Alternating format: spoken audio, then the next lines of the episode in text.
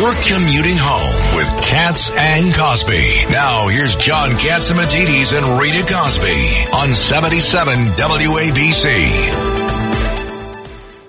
And Rita, who do we have now? And we've got Ryan Payne uh, talking about the economy. Ryan, uh, we are so happy you're here. I know you're always on More Money uh, every weekend here on 77 WABC. Huge day, by the way. Everybody talking about the economy. I want to start, Ryan, by asking you um, about Biden touting his quote Bidenomics today. He did a big uh, conference basically touting his economy and his big economic accomplishments. And yet, if you look at the polls, I, I just saw this poll right before the show. 90% of the Americans say they are very concerned or extremely concerned about the economy. How is Bidenomics working out for you?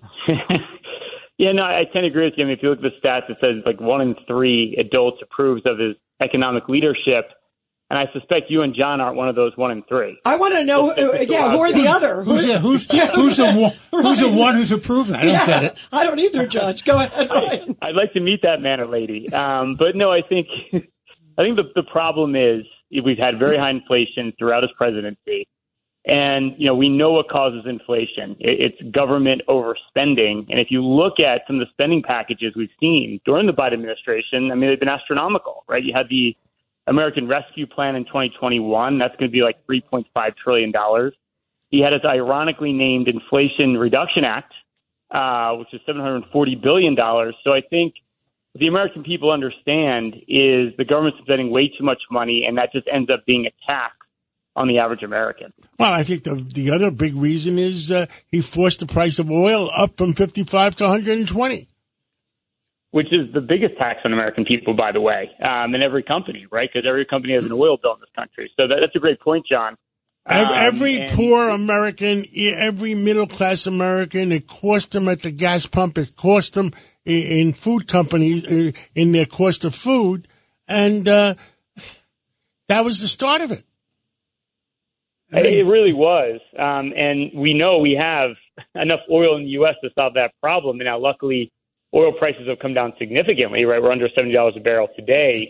Um, but to your point, John, right? I mean, there's so many ways we could have improved the inflation situation, and the Biden administration just didn't step up. In fact, we still have 4% inflation, which is well above the Federal Reserve's target of 2%. So we haven't beaten inflation by any means at this point. Well, he did find oil actually. It was in the Strategic Petroleum Reserve and they dumped it out at a million barrels a day in order to look like it was lowering, lowering inflation at the pump. And how, not much How left. long did that last? Yeah. How long did that last? It lasted about six months. That was it and hasn't refilled it yet. By the way, uh, and Ryan Payne, real quick, what were your what was your reaction to Jerome Powell? Um, he's made these comments in the last few hours, basically saying uh, there's still so much stress um, on the economy and basically saying there's still a lot more pain to come. Yeah. I mean, when you hear those kind of words, uh, Ryan Payne, you're an expert on pain, P A Y N for you, P A Y N E. But uh, what's your reaction to that? Well, my ego always loves to hear pain, no matter what the context is. But I, I, Good think, thinking. I think the bottom line, I think the bottom line is, um, I think the Fed's talking tough, but I think we're already starting to see indications that they're going to start to put their foot off the pedal. I mean, obviously we paused uh, you know, this past meeting with the Fed, and I think what we're going to see here in the next month is there's a good chance we have another inflation number coming out. It's probably going to be pretty good, meaning inflation's come down. If the employment market you know cools a little bit, there's a good chance that it could be done actually raising interest rates here. So I, I think I wouldn't listen to what the Fed says. Look at what they do, um, and I also think at this point, you know, we're, we're down the home stretch with the interest rate hikes. Maybe I, I agree with you, Ryan. Yeah, I agree with you. I think uh, if the Federal Reserve doesn't pause or even even be, begin to drop, the banks are not lending to anybody, and uh, we're going to have a bigger problem in our economy than uh, people think. Yeah, and Jay Powell doesn't want to lose. Yeah. Um, I think he wants to look like a hero, and I think they they can actually pull it off, the soft landing that you know, you and I have talked about for a long time, John. And I think we're almost there. Inflation's coming down.